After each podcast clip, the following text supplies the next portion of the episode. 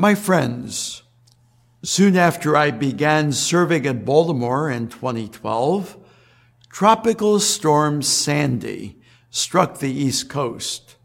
Thankfully, the mid Atlantic region was spared, at least for the most part, but coastal areas of New Jersey and New York and Connecticut did not fare so well. Many houses, especially those close to the shoreline, were knocked off their foundations. In the gospel, Jesus speaks of houses built on sand. Here, he isn't talking about how to build a sturdy dwelling place.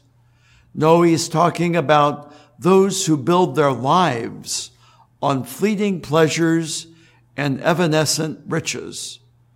So often people build comfortable lives for themselves only to experience disruption, loss of a job, decline in health, a natural disaster.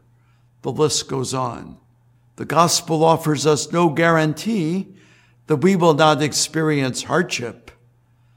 But the gospel does teach us how to build our lives on something more solid than possessions and comfort and power.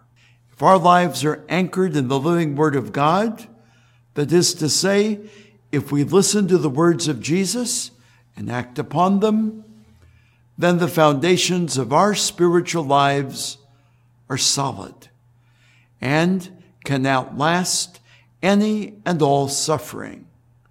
If we possess God, we possess everything.